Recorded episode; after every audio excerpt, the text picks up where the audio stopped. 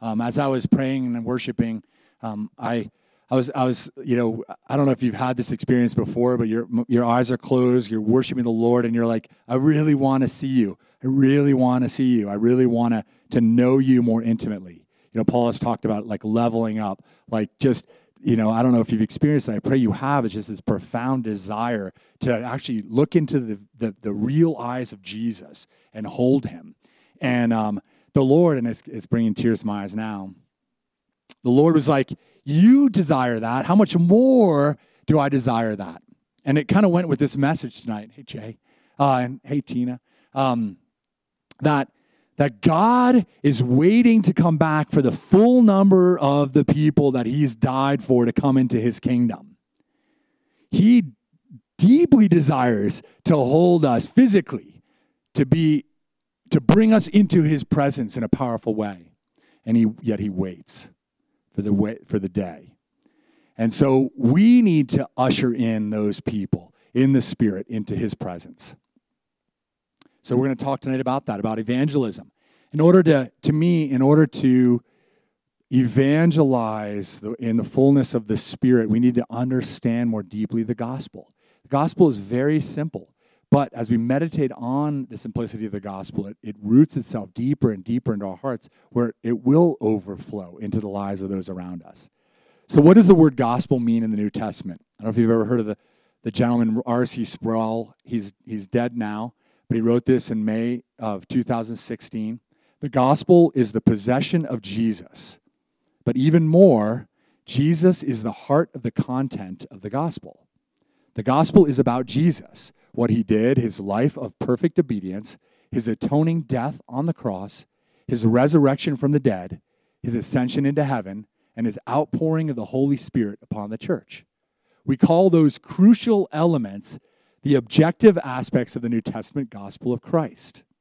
In addition to the person and work of Jesus, there is also in the New Testament use of the term gospel, the question of how the benefits accomplished by the objective work of Jesus are subjectively appropriated to the believer, us.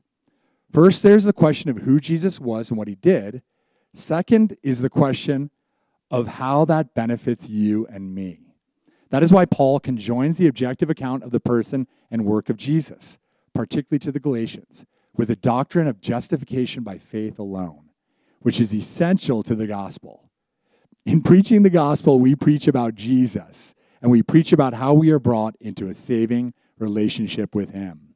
So, you know, again, that's that's that's deep and that's a lot. Just hear this. In preaching the gospel the gospel is the good news. We preach about how we are brought into saving relationship with him.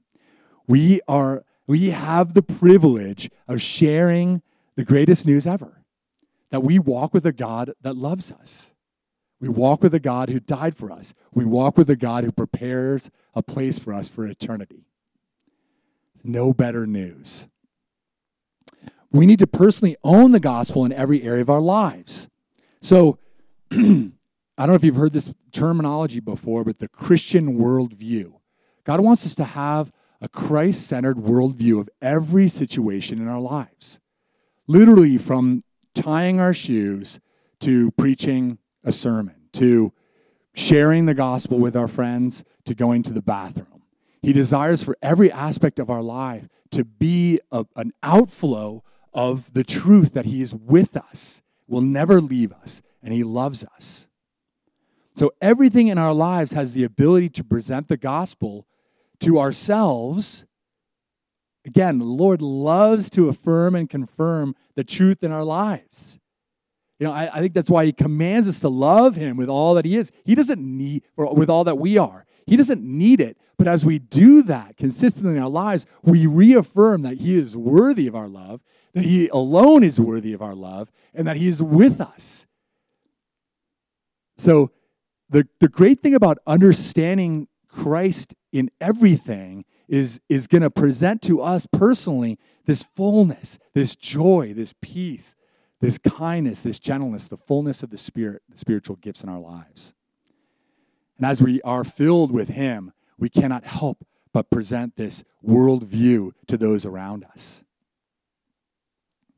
You know if he's keeping up. Ryan, thank you. I'm not even he he's going on this cold turkey like he this is uh I, am not a huge fan of the PowerPoint, but hopefully it will help you. I hope you're not distracted by what's up there. But um, so the gospel is the hope of salvation. Um, the kingdom has come. So Christ came and he brought the kingdom. And he, he, he wants us to embrace the, the fullness as much as we can of salvation in the now. So the reality of his healing presence in us, the reality of his, his power to, to rebuke the demons, um, his power to give us peace and all the fruit of the Spirit. But there is a coming time when it is going to be far greater.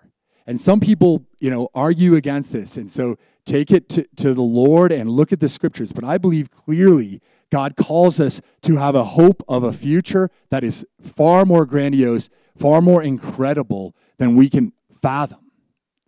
And it is that hope that brings us into this deep, deep desire for others to know that truth. Because as we walk our day to day lives, it's difficult. We ache and pain. We have relational struggles. You know, people create keep your love on because marriages become divided, because there's divorce, because there are miscarriages, because there's there's anguish, because there there's surgeries. But as we put our hope in the day when that will disappear and be gone forever, we, we have a freedom that is, is inexplainable. It is profound. Romans 8 18, for I consider that the sufferings of this present time, and again, this is Paul writing this, the anguish that he experienced physically as well as I, have thought about this before, just the reality of his Jewish brothers and sisters, you know, rebuking him and, and desiring to kill him. I mean, physical pain is one thing, but when you have people that you deeply love desiring to kill you, when you actually have the truth for them, I mean, that's an anguish that's, that's you know, you have, the only way you can describe it is if you've experienced it. And he says, all of that is not worth comparing to the glory that is to be revealed to us. Hallelujah. Hallelujah. We have a hope of eternal salvation. I believe the hope of salvation is heavily focused, focusing on what will be a time when there's no tiredness, no hunger, no thirsting, no ailments, no longings. It is good to meditate on this eternal time with the Lord. If you're going through suffering, there aren't a lot of better things that will bring you out of the, the anguish of that suffering than the hope that is to come when there will be no more suffering. And as we more deeply understand that hope, it will necessitate our consideration of other salvation or lack of salvation. First John talks a lot about that. We don't actually know God if we don't deeply love other people. It's so closely tied together. Faith without works, saving faith without deep love for others is, is not saving faith at all. And so, as we grow more deep in our understanding of God's love for us, we're going to be filled with a deeper love for people around us and where they're at with Jesus. Do they know Jesus? And if they do, how well do they know him? Are they set free in every area of their lives? Do they have a Christian worldview that overcomes whatever they've been taught by the world, whatever they've been taught by their flesh? Hallelujah. Amen. Amen. What is your greatest hope? Is it that eternal place with the Lord? We're called to look into our own lives and see those things that, that, battle for our hope. Is it money? Is it your bank account? Is it security? Is it for a wife or a husband that you long for that relationship? Is it that your wife or husband changes? None of these things are, are necessarily negative in themselves, but if they trump the hope of salvation, they will deter your loving them deeply. They'll deter, because your hope will sway you away. If it's not a hope that's given to you by the Lord, it will deter you from what He has for you in your life. Is it that you get a better job, that you can retire, that you can look better, that you get better at a video game? I was preparing this and talking to my son as he's playing a video game, and we just I was just talking to him about life. And it's like, is that your hope? Is your hope in something like that, or that you're entertained, that you will be with God in heaven for eternity. So the last two are, are, I believe, what God clearly calls us to put our hope in, that we will be with God in heaven for eternity. that He is with us now, of course, but that there's a glory that awaits us that is profoundly awesome. And then out of that, do you deeply hope and desire for others to know the hope that you have as well? So, the hope of salvation, I'm going to whip through this because I really want to get to practical ways to evangelize. And uh, do we end this? I forget. I'm so sorry, Paula. We usually end at like 20 after or 15 after? 20 after, okay. I'm going to do 15 after because I want to pray for you guys. Okay. So, this, this stuff can maybe be heady, but I'm going to whip through this. And, and I highly encourage you, if you want to take a photo of this or if you want to email me, Chip Loves Jesus, most of you, I'm sure, know these things, but really meditate on these things because when you meditate on these truths, they will actually set you free and help you to present these truths to others in your lives that need to hear them. So, the first one, our, our depravity apart from Christ. We have nothing of worth to offer God. In His grace, in His mercy, He came and died for us. And even as Christians, we totally and utterly need to depend on God in us. There's a freedom in understanding that because we put our reliance on Him. We're not going to these other things in our lives to get what only God can give to us. Meditate on our depravity apart from Christ that you would know that He is in you and that He is with you and will empower you. The need to repent. So there's that once and for all repentance of turning from anything that we believe that can bring us into eternal life, right? That we turn it back into the truth that Jesus is the only way unto salvation. But there's also an ongoing repentance as well in our lives to turn from those things in our lives that deter us. But but the reality of the need for others to repent that we're witnessing to. That, that needs to be rooted in our heart. That people need to repent from their belief that they can get into heaven by their good works. They can get into heaven because they just think they can, which I think a lot of people in America just believe, well, they're just gonna, we're just going to get there. Third one, Jesus' per, Jesus's perfect sacrifice opened the door for our forgiveness, his righteousness to be given to us, and for us to dwell with him for eternity. Know that in your heart. Jesus' ascension opened the door for the Holy Spirit to live in us, for us to be intimate with the Trinity like never before. N- understand the depth of our intimacy God desires. I know I've said this before, but He deeply desires for us to understand that we have His mind, that He lives in our hearts, that He wants us to prophesy, speaking His very words into the lives around us as we listen to Him his ascension to heaven allowed for him, Holy Spirit, to come and dwell in us. Hallelujah. We have life in the Holy Spirit who lives in us, fills us with who he is, his fruit, his wisdom, and does through us what only we can do through the spiritual gifts that he's given us. So there's a calling in our lives to partner with the Holy Spirit, to live out his gifts in our lives. And then uh, there's a price to pay for being a disciple of Jesus. This is a this is a huge one. I think it's always good to look at that reality that Jesus put before us that there's a cost to discipleship. That he burns up our sacrifice on the altar, that he has called us all to lay down our lives, to pick up our cross. And it's not always easy. Persecution will come, rejection will come. Count the cost of the discipleship again. It, to me, what it's done in my life is it's made me re solidify that he is worthy of that. He is worthy of that cost, by far worthy. You know, and we, before the service, I was talking to Paula. She's talking about going to the next level and really, really uh, prioritizing time with the Lord each day. That is a cost, right? Because we, we could be doing other things that are enjoyable. You know, sometimes our time with the Lord takes effort and work. I even I even hesitate to even say that in ways because it's like what a privilege we have, but but there's so many things that pull at our attention. There's a price to pay. He's called us to pray unceasingly, to pray for the saints, to give up what we might want to do in the flesh for the greater glory of his name being magnified in our lives. Not necessarily watching the movie or doing these things that bring us that instantaneous joy, but really pressing in and saying, Lord, do you want me to lay this down for you? And then God alone, we can switch to that next uh, slide. God, we need to understand this. This is a great freedom that there's a great freedom that comes from the reality that we understand that God alone does the evangelism. He alone draws people to himself. He alone convicts people of their sin and their need for him. He alone gives people the faith unto salvation. We have been given the, given the privilege to go along for the ride.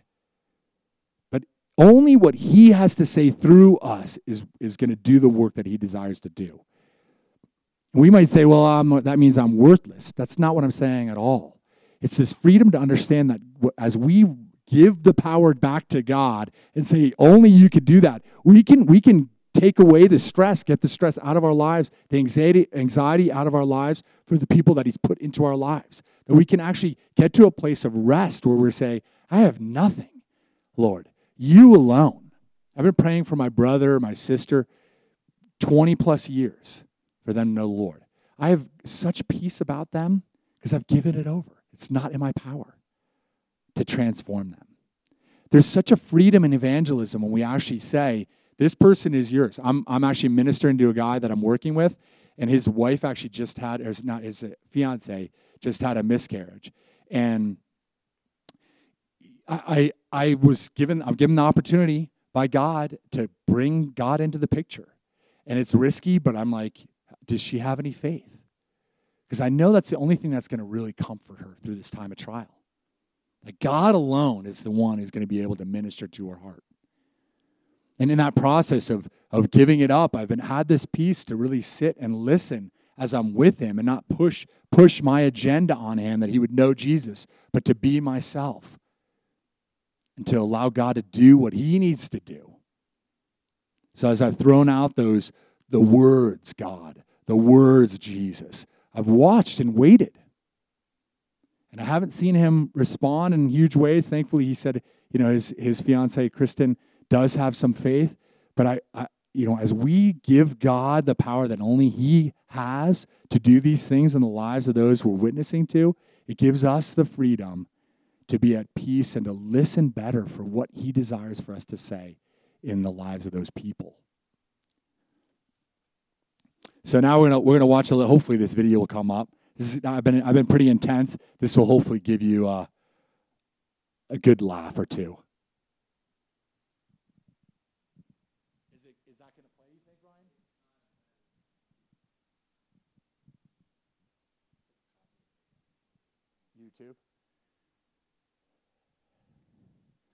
You guys heard of this skit guys before? this is hilarious if it plays. If it doesn't, it's okay. Of course.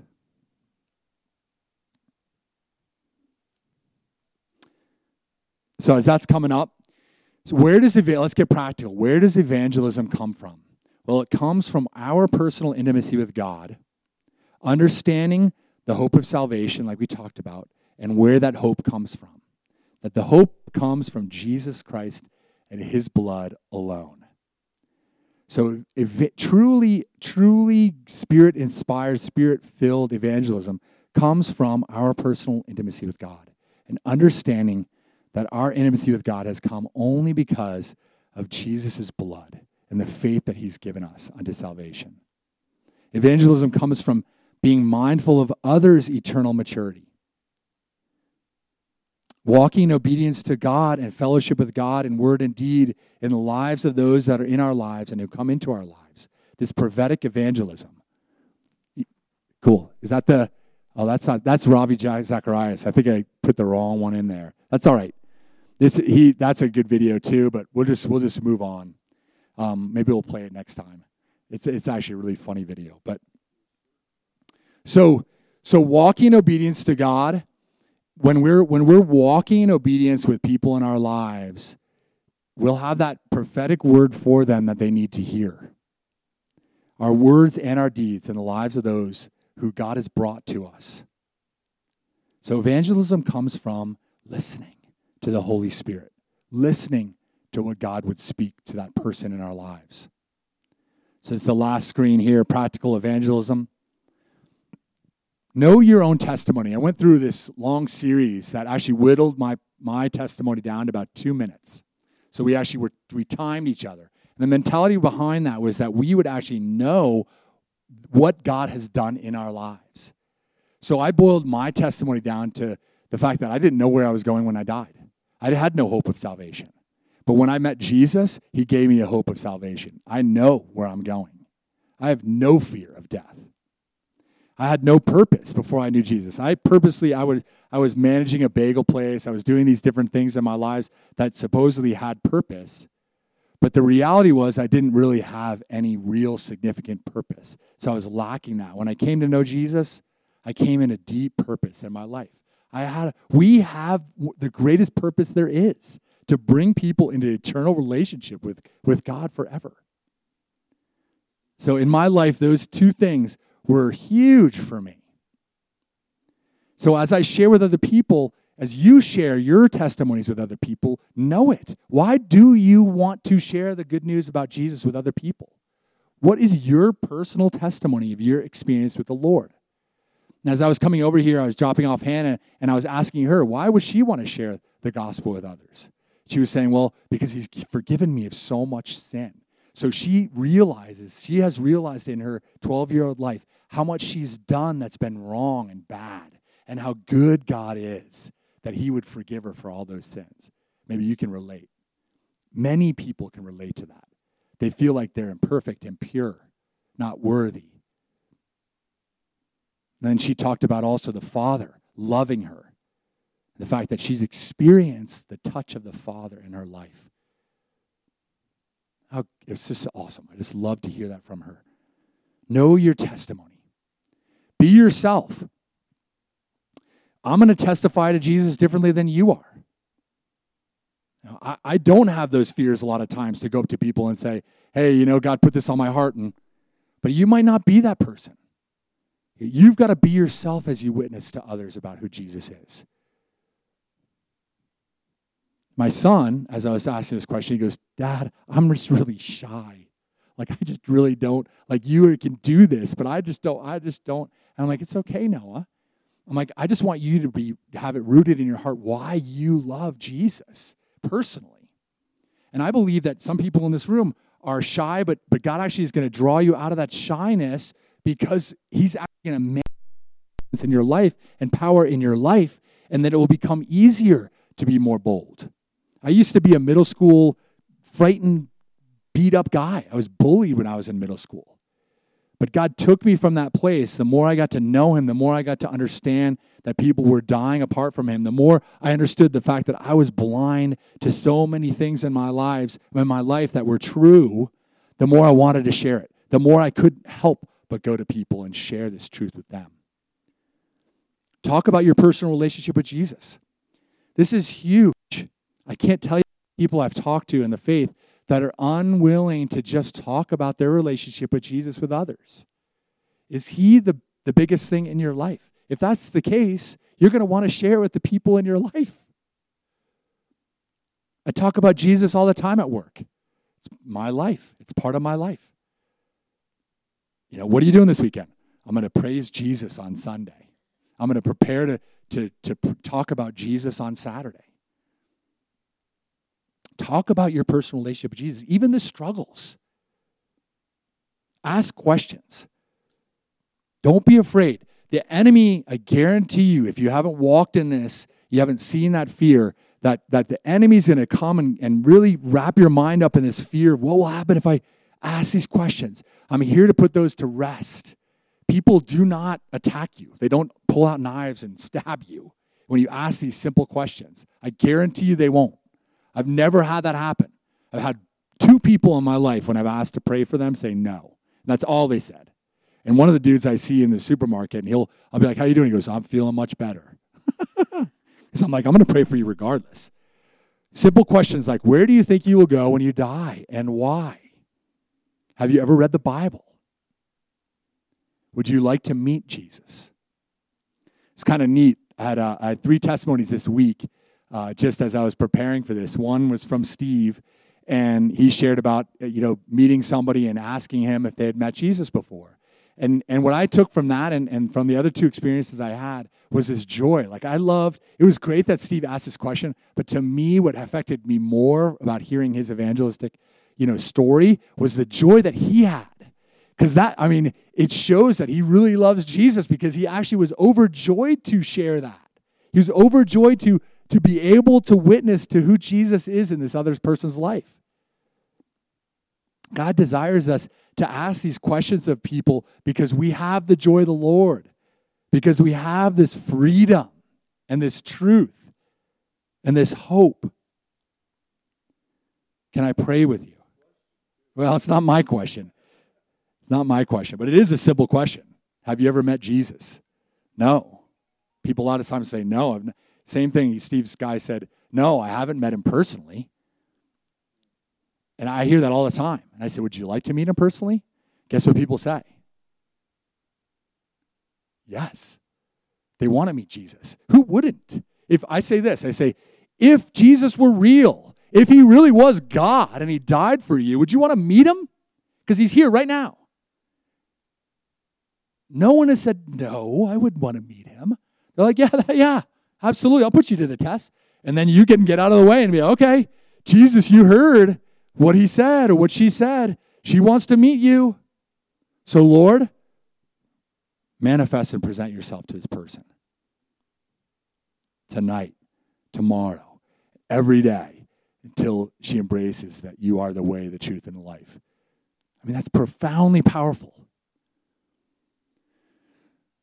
Share the truth. Simplistic truth. Jesus came to die for you that you would know him for eternity. The prophetic word. I can't emphasize this enough. For, for those of you who know me, and you know, Paul talks about this, like I really don't have anything to say to anybody that's of worth. I need the word from God for these people.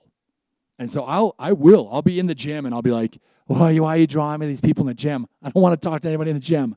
He draws me these like 20 year old women in spandex. And I'm like, all right. And I'll go over to them and be like, I feel like God wants to say a word for you. I know this is weird. I'm not trying to pick you up. I just feel like God wants to say something to you. Do you want to hear it? What do they say? Yes, I would like to hear what God might say to me. Okay. So this is what I heard. I heard that, you know, you, you know, God loves you so deeply and that it, he doesn't care what you look like. He looks at the, your heart. I mean, it's not even profound. I mean, it's profound stuff, but it's not like you live at 448 Lincoln Road and you were born on May 28th. Like it's not that. It's just the simple gospel truth. But it's but it's given to me by the Lord in the moment, and, and people will just start crying. Or they'll just start, thank you so much. I need to hear that. Can you mind if I pray for you? Not at all. Middle of the gym. People want to know God.